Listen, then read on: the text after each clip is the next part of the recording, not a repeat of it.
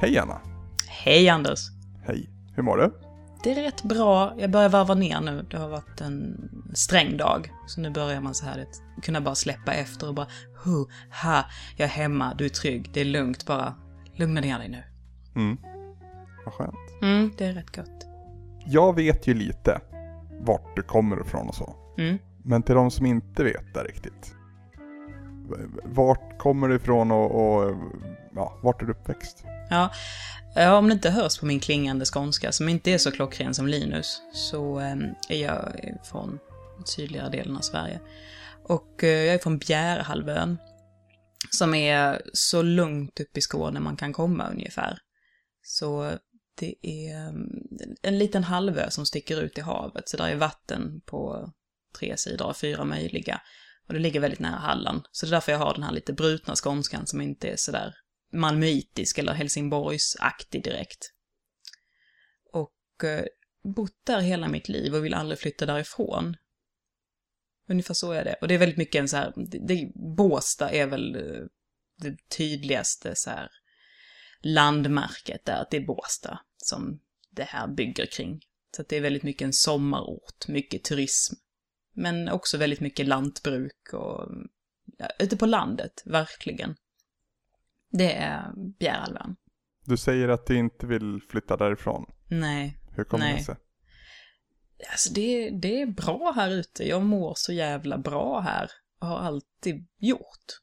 Vill liksom inte krångla till det. Längtar inte till städer. Längtar inte någon annanstans. Vill bo på landet. Jag är liksom väldigt starkt. Jag har ju liksom... Man har allting här ute.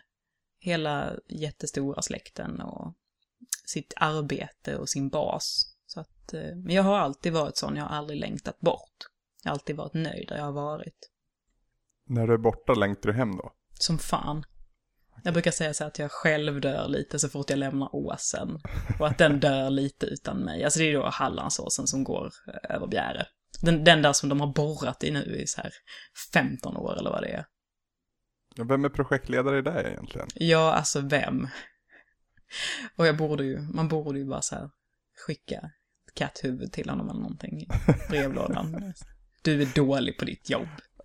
Är det så man gör på Bjärhalvön när någon inte gör sitt jobb? Då tar man huskatten och sågar av honom i huvudet. Ja, men gud. Nej, eller? Nej, jag har aldrig längtat härifrån. Så jag är verkligen inte sugen på att bo i stad. För det är väl det som är alternativet, är det inte så? Ja, det behöver det inte vara. Det kunde bli sugen att flytta upp till Lappland om det är så. Ja, men skog. Alltså skog är inte min grej. Du vet, här finns ju ingen skog ute på Bjärhalvön. Okay. Det är liksom, vi har verkligen inte skog. Vi har bara massa jävla hav och åkrar. Det gillar jag. Och så nu bor ju pojkvännen uppe på Hallandsåsen där det faktiskt är skog. Och jag bara, nej. Här kan vi inte bo. Kan inte vara här uppe, här är för mycket träd och skit. Vi måste ut där det är öppet så att vi kan se havet. Så det är ju en ständig debatt vi har. Om vi backar lite längre tillbaka mot för vart det är nu. Och tittar på skolgången och de tidiga åren. När man börjar bli en social människa så att säga. Ja, alltså jag blev ju aldrig en speciellt social människa. Okay. Det kanske var det som var min grej. Så när man tänker tillbaka på det så här att man bara, fan jag hade ju inte kompisar. Fast det ville jag ju kanske annars sedan inte ha heller. Alltså man var ju så här omtyckt i klassen och det var en så här bra klass hela. Vi som hängde ihop sen alltså från 5:an till 6:an. Liksom så här, från 5-årsleket rättare sagt till 6:an. Jättetrygg skola, jättebra på alla sätt och vis och bra lärare. Men jag körde väldigt mycket solo. Och var liksom den som var brådmogen och läste för mycket och ritade för mycket. Och var så jävla nöjd med sitt eget sällskap helt enkelt så att hon behövde inte riktigt någon annans. Och det har man ju liksom fattat så här i efterhand att fan vilken särling jag var. Men så var det. Det är nog ingenting man ska lägga någon värdering i nu.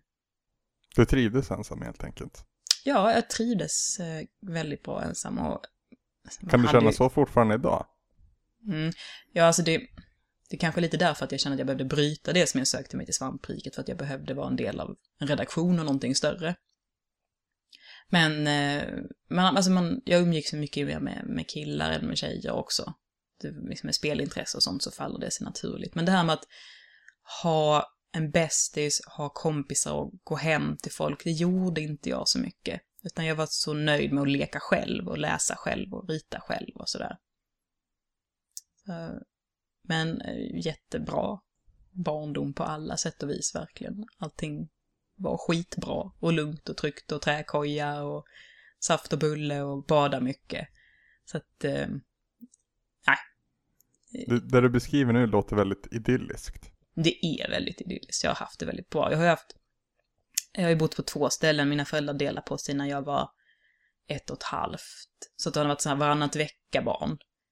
Men föräldrarna bor ju väldigt nära varandra och har haft bra kontakt och inget strul eller krångel där. Så att man har ju bara haft 2 hus som man har bott i som har varit väldigt olika men jättebra på alla sätt och vis. Och, ja, släkt och vänner och sånt har alltid varit nära. Och ja, liksom bott ute på fina bondgårdar och vacker natur och djur och allt det här. Så det har ju varit skitbra på det viset. Det har det verkligen. Förstår du nu varför jag vill bo kvar här? Jag börjar förstå i alla fall. Jag börjar känna, kommer att dra in dig. Målet är att hela redaktionen ska flytta ut på Bjärhalvön så har vi kollektiv.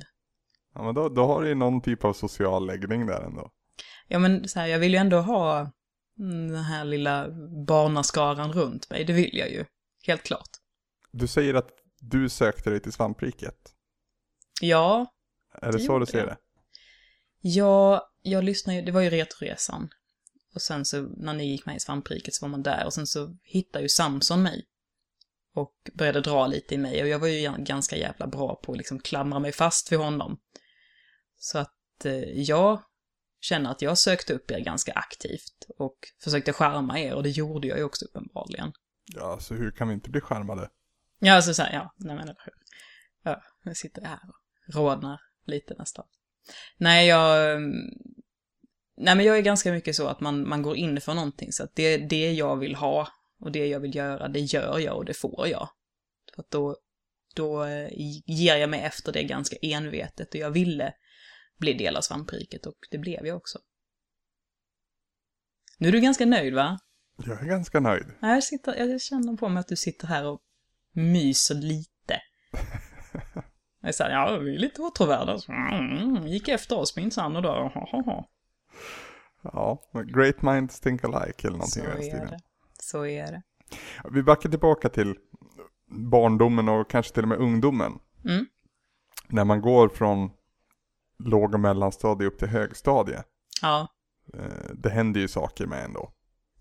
Ja, alltså, så jag var ju så förbannat brådmogen och före. Man säger ju alltid att tjejer är lite före eller sådär. Men jag var ju så sjukt mycket före så att det blir ju bara jobbigt. Jag var säkert påfrestande som fan. Ja, du har ju kallat dig själv för tant flera gånger. Jag är ju jävligt tantig. Jag liksom blev aldrig, liksom så här, gick från liten flicka till tant väldigt fort. Och så jag var aldrig ung kvinna eller kvinna, jag var tant. Så, ja men det var lite så. Och det var samma sak där man kom upp i högstadiet. Och det var en trygg och bra klass. Alltså man har ju fattat att folk gick ju i klasser som var helt fruktansvärda. Speciellt under högstadietiden. Så man fattar inte själv hur bra man hade det förrän man hörde liksom bara så här, ja, killarna höll alltid på att tapsa på alla tjejer och prylade lärarna. Och man bara, va? Vad fan? Det är helt otänkbart. Så hade vi det aldrig. Så att det var ju väldigt lugnt och tryggt där också. Men jag tyckte väl att de åren var jobbiga. För jag var tvungen att göra skit jag inte ville göra. Alltså så här, rent pluggmässigt. Så bara, ja men du måste läsa massa NO-ämnen nu. Jag bara, va? Nej, jag ska rita. Jag ska rita hela tiden. Det är därför jag är här. Det är det jag ska göra. Jag ska inte läsa någon jävla kemi. Det här är ju helt orimligt.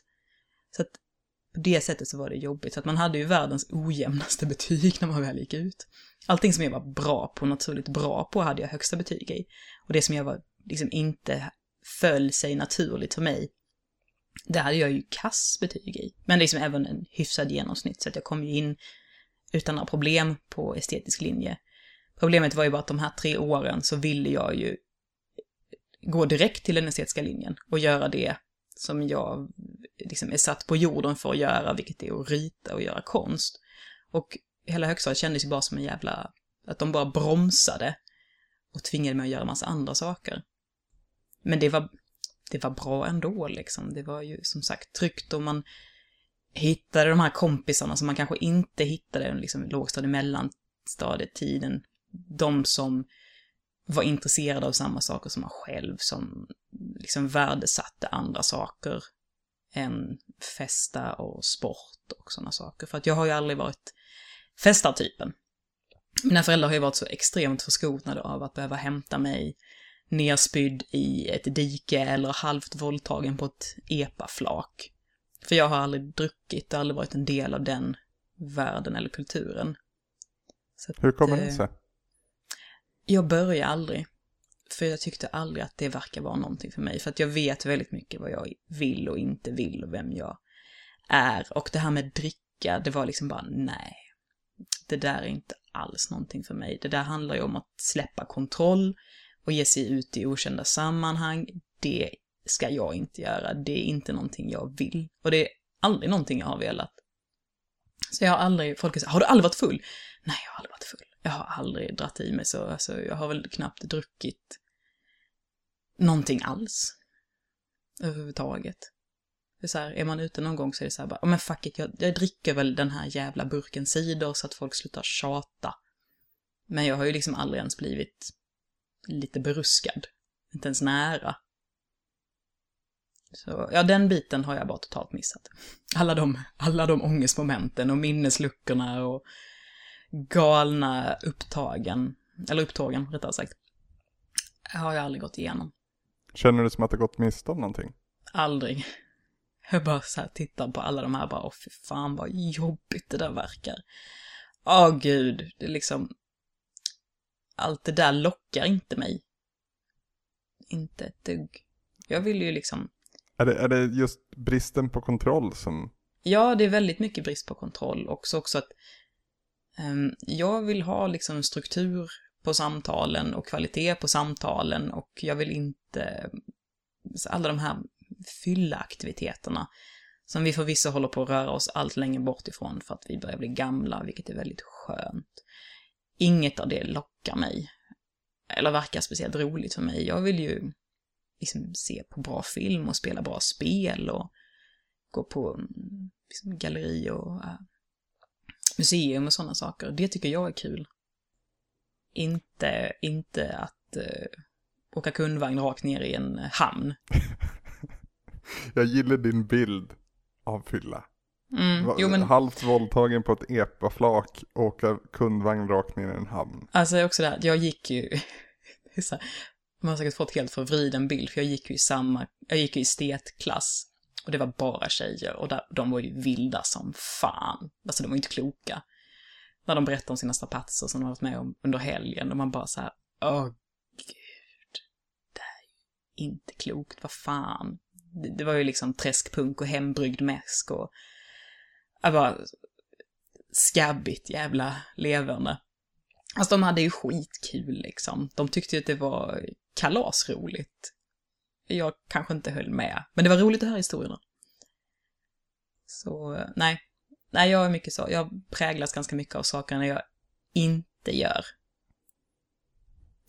Du pratade om att vissa ämnen var du jättebra på i skolan. Och andra var du inte bra på. Alltså jag gissar att bild var ett av ämnena du kunde behärska. Ja, alltså jag har ju alltid varit sån många år före... Alltså så har jag haft en hög formkurva på bild. Alltså väldigt, det visade sig jättetidigt. Alltså när jag var 3-4 år gammal att jag var begåvad på det, var bra på det. Och det är ju roligt att vara duktig på någonting så det har man ju alltid tagit hand om och utvecklat. Också för att det är det roligaste jag vet. Det absolut roligaste jag vet är ju att få teckna. Så att där har man ju alltid legat... i överkant och alltid presterat högsta möjliga inom alla bildämnen. Så det blev ju också så när man kom upp i gymnasiet, då hamnar jag ju i ett sammanhang där man har hittat bättre kompisar och allt det här liksom, eller bättre kompisar, men man har hittat bra kompisar under gymnasiet och hittade, eller högstadiet och hittade ännu bättre under gymnasiet. Och Nu så var jag också i ett sammanhang där jag kände att jag hörde hemma, gjorde nytta, kunde prestera och fick vara bra på riktigt. Så att betygen tog ett jätteskutt uppåt. För att man kunde ju också, alltså med gymnasiet kommer ju också det att man kan ju välja bort och välja till. Så jag valde ju bara sånt som jag var jätteduktig på. Och fick ju skitbra betyg. Vad fick du inte bra betyg i då? Vad jag inte fick bra betyg i under gymnasiet, matte B. Jag fick IG i matte B. Jag var så jävla brutal. Jag är så fruktansvärt brutalt dålig på matte. Alltså jag tror att jag på riktigt, handen på hjärtat, så ligger jag nog på en fjärdeklassars nivå just nu. Alltså den matte man lärde sig efter fjärde klass, den skulle jag nog inte komma ihåg eller klara av. Och då fick jag liksom traggla upp det igen. Så att det var en fantastiskt jättebra mattelärare som jag hade. Jag hade matte A och det gick hyfsat för det var ju bara repetition. Och sen så skulle vi ta matte B och så gjorde vi liksom någon slags förberedande prov precis i början av kursen. Och jag tror att jag svarade på 3 frågor och sen så satt jag och ritade på resten av provet. Och han bara sa så att han liksom bara kollade igenom och såg hur jävla låg nivån var. Och matte B är ju också en av de svårare kurserna. Många säger att matte B är svårare än matte C. Så han bara, du Anna, behöver du den här kursen för att söka in på din linje? Så, nej, jag behöver inte den. Den behöver inte jag för att söka vidare. Nej, då tycker jag vi skiter i det för att du är så dålig på det här. Men du är bra på annat och du har din bildgrej liksom. Så skit i matten. Jag behövde liksom komma till lektionerna och sitta där. Jag behövde inte göra någonting. Han bara, du får ett IG för att IG är fortfarande ett betyg och då får du fortfarande dina poäng så att säga. Men jag behövde inte göra några prov eller någonting utan jag behövde bara sitta av tiden. Han var helt cool med det. Han förstod min grej. Jävla bra lärare. Det låter som det.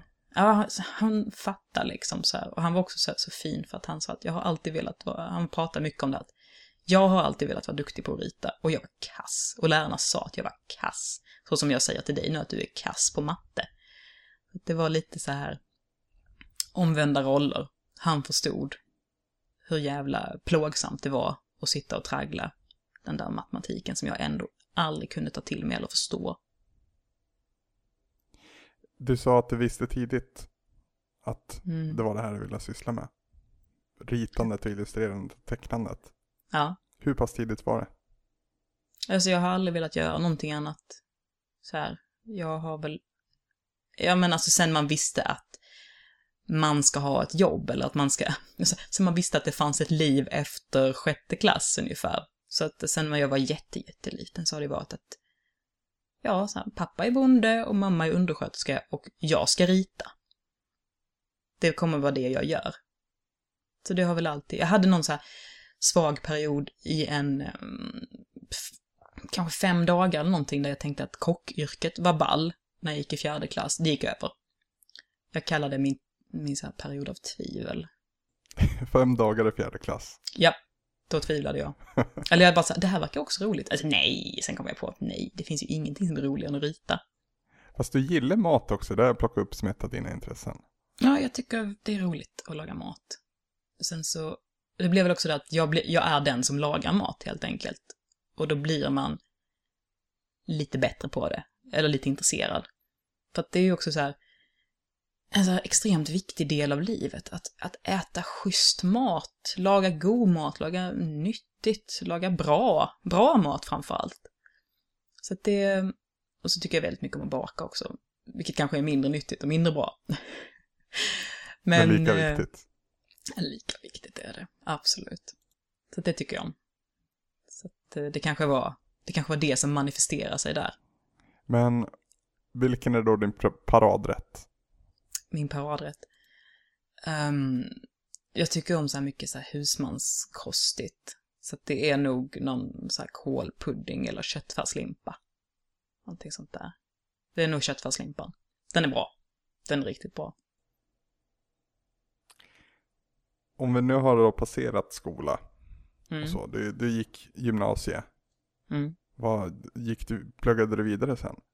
Ja, direkt efter gymnasiet så gick jag ju ut med bra betyg och stipendier och så gick jag på en konstskola som heter Konstskolan Munka, som ligger ute i Munka Ljungby, som är en slags 2 års förberedande inför konsthögskola. Också väldigt grundläggande. Så att det var ju lite så att jag kom ju från en väldigt grundläggande utbildning på estet, där man får liksom lära sig keramik, foto, teckning, alltså alla de här basämnena. Och så fick man göra lite samma igen på Munka. Men som jag redan kunde den tekniska biten så kunde man ju utvecklas desto mer. Så att första 4 månader var ganska kämpiga där. För att det här är ju en... Jag är ju så extremt icke-flummig. Jag kanske låter jätteflummig när jag sitter och liksom och är mig i pepphörnan. Men det är jag inte. Jag är extremt konsekvent och bestämd och inriktad. Och det var inte så lätt när man gick på den här skolan, för att det här var ju mycket mer om att prova och känna efter och liksom mycket mer touchy-feely och mjukt och flummigt än vad jag var. Så det tog några månader innan skolan och liksom den inriktningen och de lärarna och jag hade känt av varandra och hittat en gyllene mellanväg. Men jag älskade verkligen att gå där sen. Det var så jävla nyttigt för mig, för att jag fick... man var ju så ung, man var 19. Och behövde verkligen mogna i huvudet och komma i lite samklang med sitt känsloliv och sina tankar. Och det fick liksom mogna och gro under mer eller mindre pinsamma liksom verk och faser. Och där kommer den här podden in, där du ska förtälja de här pinsamheterna för våra lyssnare. Ja, men man liksom så här, det var så svårt att lägga en bra nivå på det så att man inte blev så här pruttigt skitpretentiös eller alldeles för alltså så här tekniskt inriktad. Att det bara skulle handla om bra teknik och bra hantverk. När det i själva verket också behöver handla om att man har en idé och man har en känsla. Så att det var liksom svårt att få de två att sjunga lika högt i kören, eftersom jag är mycket mer tekniskt driven. Men där fick ju blomma ut inuti mig de åren på Munka också. Det var jävligt bra och kompetenta lärare. De var ju liksom inte lärare, de var ju inte pedagoger, de var ju konstnärer, men de var bra som fan och kunde liksom plocka fram grejer igen. För att jag tyckte att det här skulle ju bara drillas ännu hårdare i teknik och bli ännu duktigare på teknik. Och det var ju bara en liten del av utbildningen, utan det handlar ju om så mycket annat. Så att man fick både och. Jag är väldigt glad att jag gick där i 2 år. Och det var förberedande inför konsthögskolan, sa du? Mm, och sen gick jag aldrig någon konsthögskola. För det ville jag ju aldrig. Och också för att ingen svensk konsthögskola hade tagit in mig. Det är nog den lite bistra sanningen. Det hade de inte gjort. Varför inte det? För att jag är så tekniskt driven och så klar. Alltså så färdig i vad jag vill göra. En konsthögskola vill ju ha betydligt mindre tekniskt drivna elever som är alltså mycket mer, alltså det handlar ju om den moderna konstinriktningen synkar ju inte med det jag gör, utan jag skulle ju söka någon typ av serietecknarskola eller någonting liknande. Det hade jag ju kommit in på direkt. Men inte konsthögskola. För det, jag jobbar ju inte modernistiskt och alla konsthögskolor nu är ju mer eller mindre modernistiska. Och jag är så färdig. De vill ha elever som är formbara, som de liksom kan gjuta i sin mall och göra konstnärer av, sin typ av konstnärer, medan jag var klar redan. Så det var nog där. Ser du ett upprepande mönster i det? Att högstadiet var irriterande för att det höll dig tillbaka. Mm. Och att när du själv sen då kunde välja så valde du att inte gå in i någonting som kunde hålla dig tillbaka. Mm. Ja, men det blir så också, man kände att nu gick jag ju liksom från 3 års studier på gymnasiet och sen så 2 år på Munka, så man hade 5 år redan. Och sen är det här med gymnasiet, man kan ta olika hårt på det där, den inriktningen man har. Men jag tog ju stenhårt på det och gick verkligen in för konsten och för att rita och för att teckna liksom. Och då gjorde jag ju samma sak på Munka, så man hade ju liksom 5 års undervisning. Och så var det så här, ska jag gå 5 år till? De flesta konsthögskoleutbildningar är 5 år. Ska jag ha 10 års konsthögskoleutbildning? Alltså, nej fan, nu vill jag ju jobba. Jag vill ju arbeta, jag vill ju liksom använda alla de här kunskaperna, teknikerna och tankarna som jag har fått. Nu vill jag igång med det och inget ska få bromsa mig. Kommer det här någonsin ändras, tror jag? Ja, det är frågan. Så nu har jag ju, nu gick jag ut, 09. Så att det är ju 5 år sedan nu, och efter det så startade jag ju mitt galleri och frilansar. Så galleriverksamhet på sommaren och påsken och sen frilansande resten. Och jag försöker ju liksom gå på som en jävla isbrytare och jobba så mycket som det går och få iväg så mycket som jag kan och allt det här. Så att än så länge så har ju ingenting brutit det mönstret. Det skulle ju vara att jag har blivit, relationsmänniska nu, och det kommer att ta mycket tid. Men så här, eftersom jag, relationer som supande var ingenting jag gjorde. Ja, det var jag inte intresserad av ett dugg. Om några år så ser vi dig med flaskan. Ja, exakt. Nej, för fan, aldrig flaskan alltså. Aldrig. Jag menar, kärlek och sånt var ju ändå ingenting som jag kände att, åh fy fan, det vill jag verkligen inte. Utan det är bara så här, nej, jag träffar aldrig någon jag tycker om. Så att då blir det ju inget med det liksom. Men vill du berätta lite om han du har träffat som du tycker om nu? Han jag träffat som jag tycker om nu. Han jag träffat som har varit den enda jag någonsin har tyckt om. Han heter Rickard.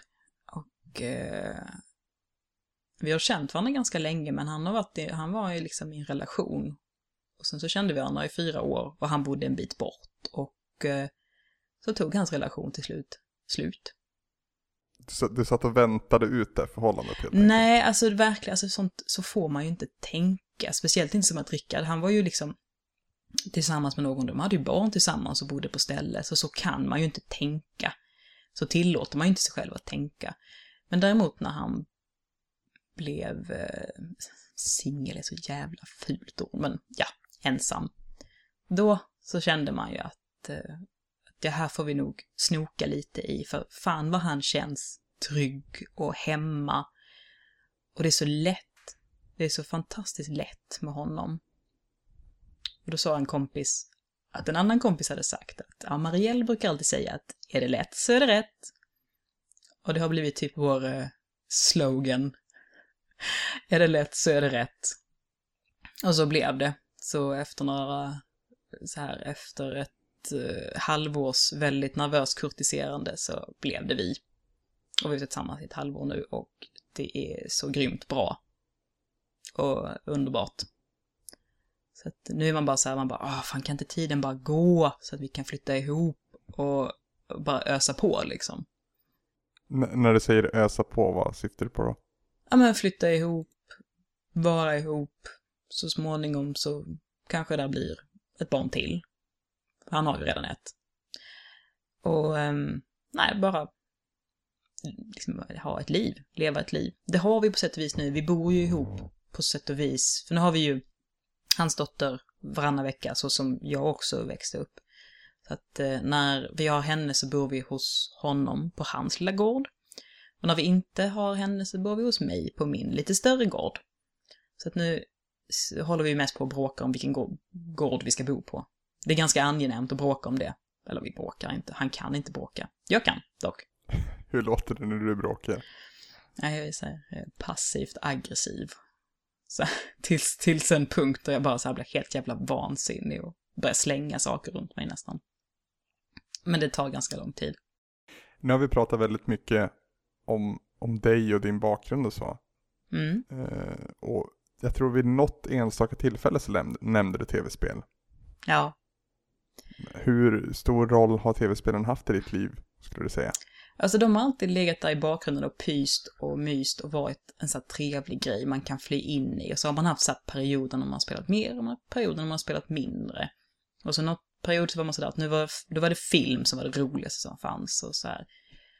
Och sen så är det också så att i och med att jag har min största hobby som mitt arbete, så att jag låter ju aldrig någonting få konkurrera ut bildskapande.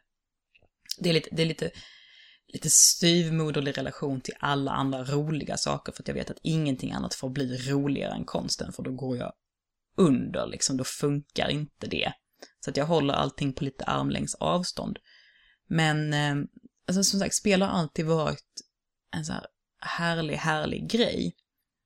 Och rätt vad det var så insåg jag att jag tycker nog fan spel är väldigt viktigt. Att det här är en väldigt viktig sätt att uttrycka kultur och göra kulturgärningar. Att det här är just nu mer spännande än film och mer spännande än tecknade serier och tv-serier. Jag liksom prenumererade på tidningar och gjort det jättemånga år och läst, man har följt bloggar och man var jätteinsyltad i den världen. Jag hann aldrig spela sådär jättemycket. Jag får liksom välja mina slag mycket noggrant så att det blir liksom några tv-spel per år. Men då spelar jag igenom dem rejält och gör det till väldigt fina upplevelser. Då är jag ganska nöjd med den nivån. Men jag konsumerar ju extremt mycket kring tv-spel. Läser bloggar, lyssnar på podcaster, Retroresan till exempel. Och läser tidningar och sådana saker. Och tycker det är skitmysigt. Så på den, och också här att det läcker liksom, alltid läckt över in i konsten också. Och man har hämtat mycket från spelen. Det ger mig så jävla mycket. Det här med bildspråk och ja, svårt att sätta ord på, men det berikar mig väldigt mycket i mitt skapande. Som inspirationskälla då, menar jag. Mm, precis. Och ja men precis. Som inspiration och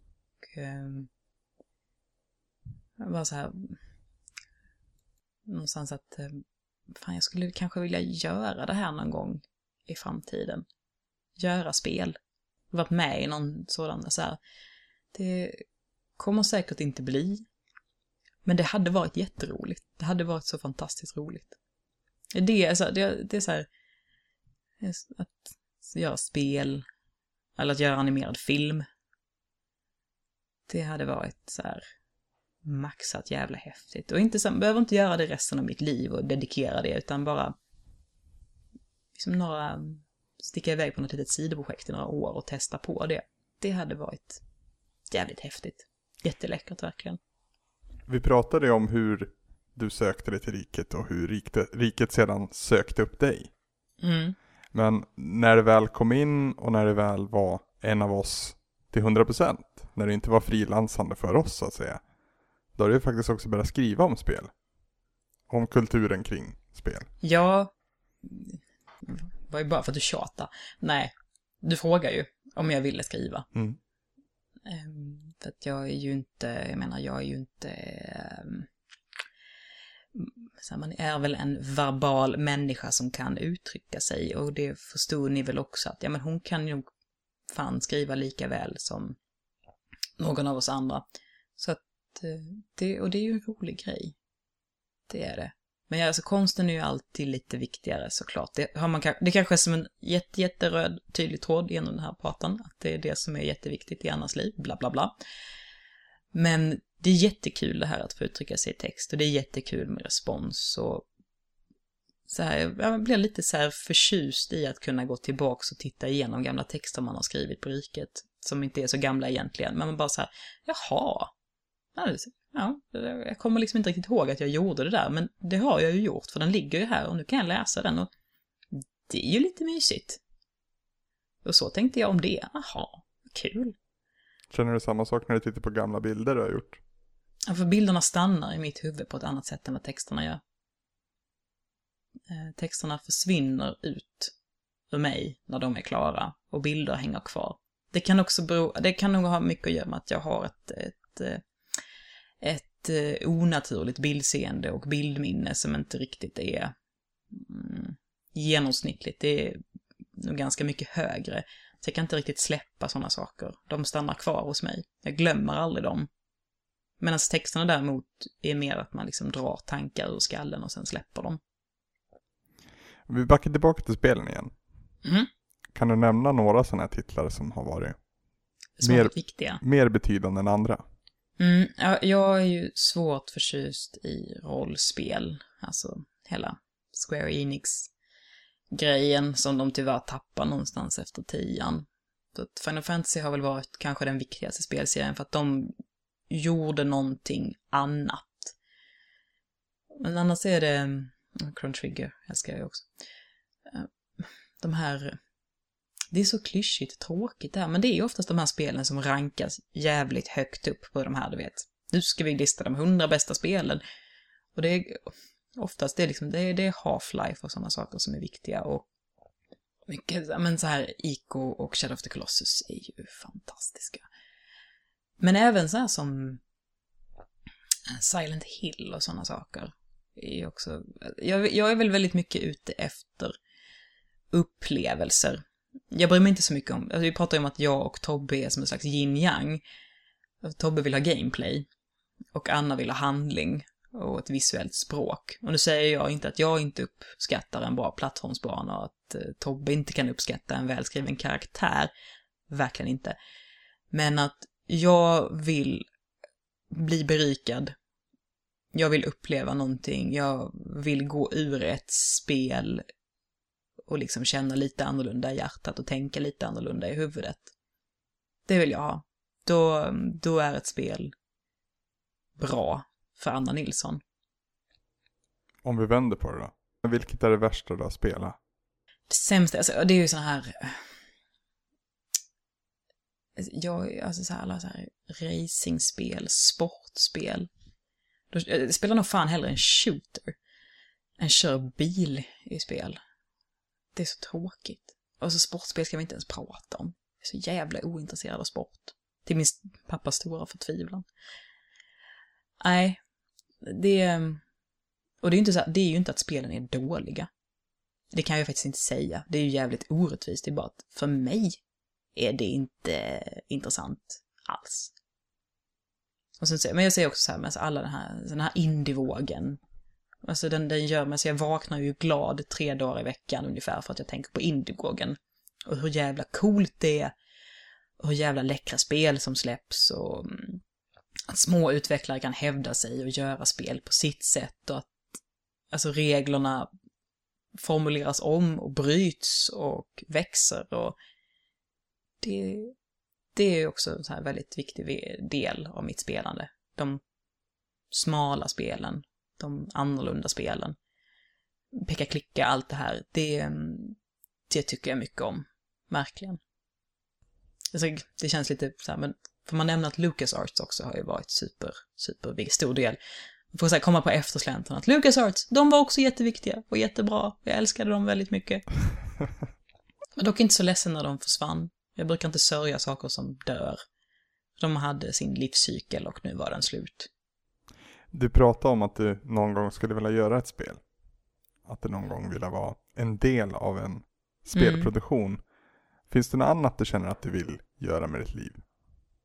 Någonting annat man drömmer om? Mm. Ja, alltså jag vill ju... Jag har ju mycket så här... Jag har ju ett bokprojekt som jag har jobbat på i 4 år nu, som förhoppningsvis ska kunna ges ut snart, alltså en bilderbok. Den ska bara ut, det är liksom så här ganska nummer 1 i livet att den ska ges ut. Annars så vill jag ju mest få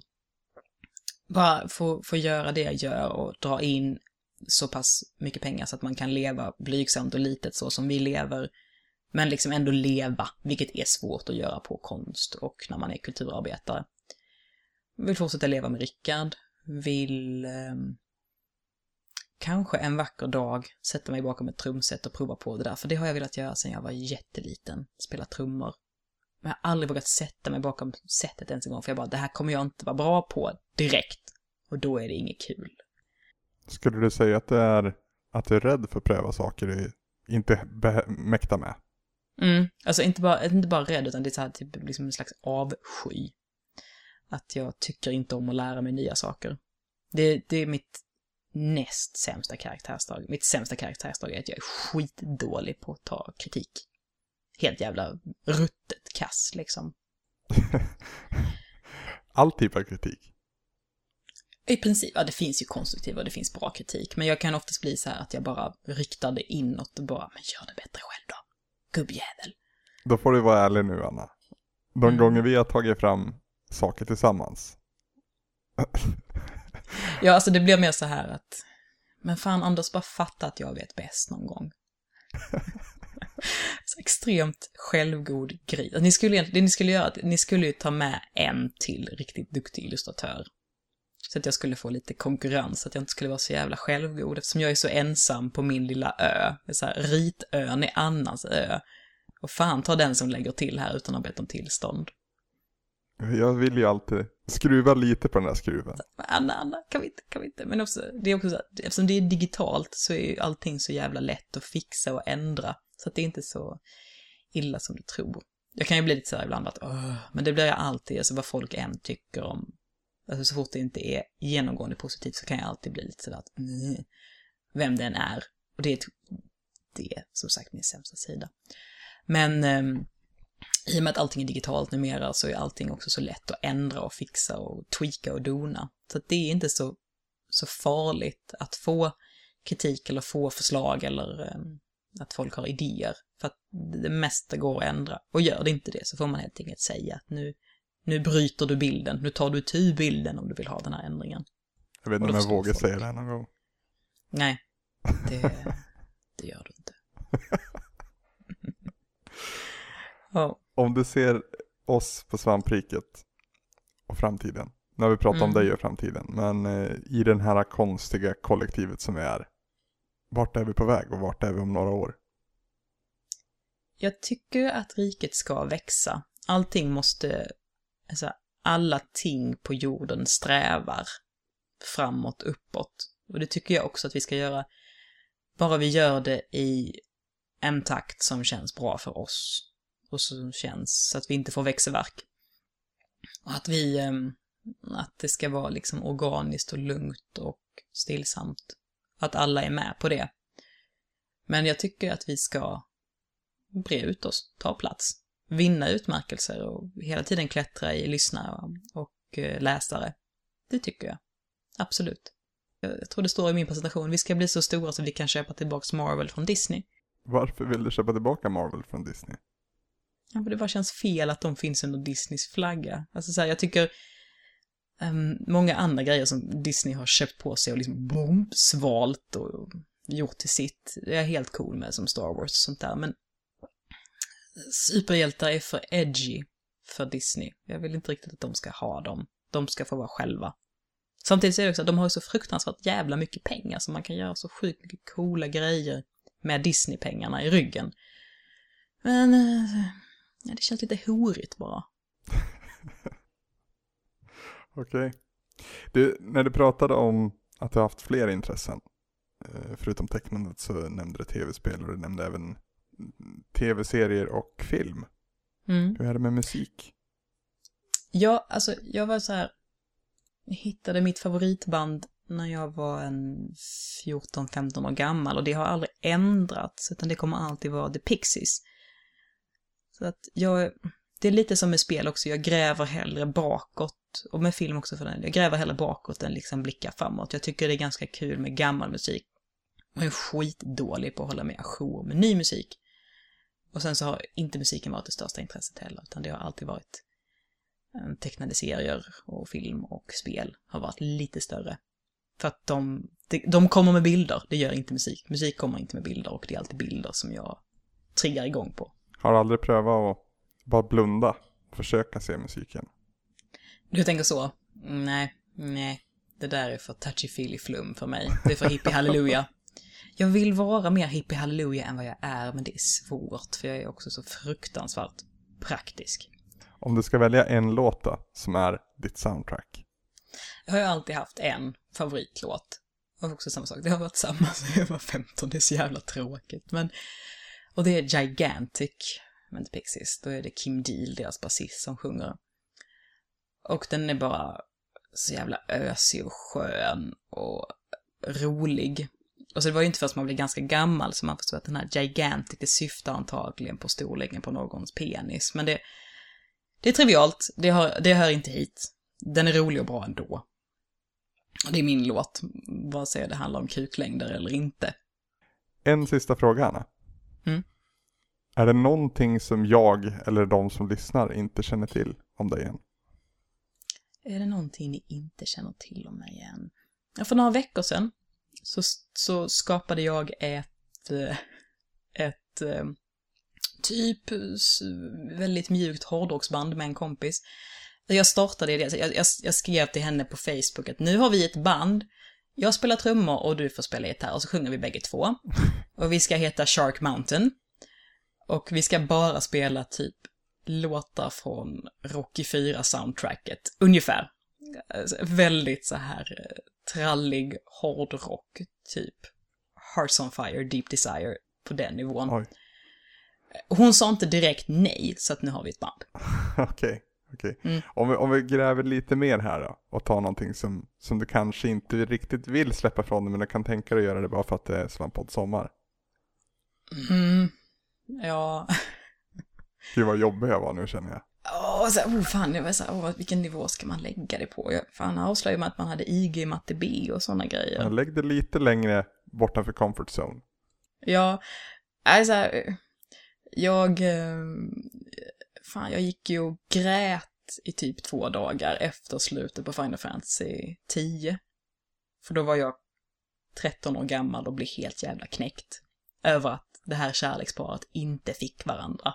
Spoiler! Skitsamma. Det är ungefär lika hemligt som att Iris dör. Iris dör, för övrigt. Det gör hon. Och de går inte åt att uppliva. Nej, men de får inte varandra i en kontext som jag som 13-åring tyckte var tydlig nog. Och sen så var det lite sådär att det är nog inte helt kört. Men jag ville ju liksom ha att de i princip skulle gifta sig. Så här, jättetydlig closure där. Det blev dem, det är lugnt. För att man var 13 och var så jävla investerad i den historien.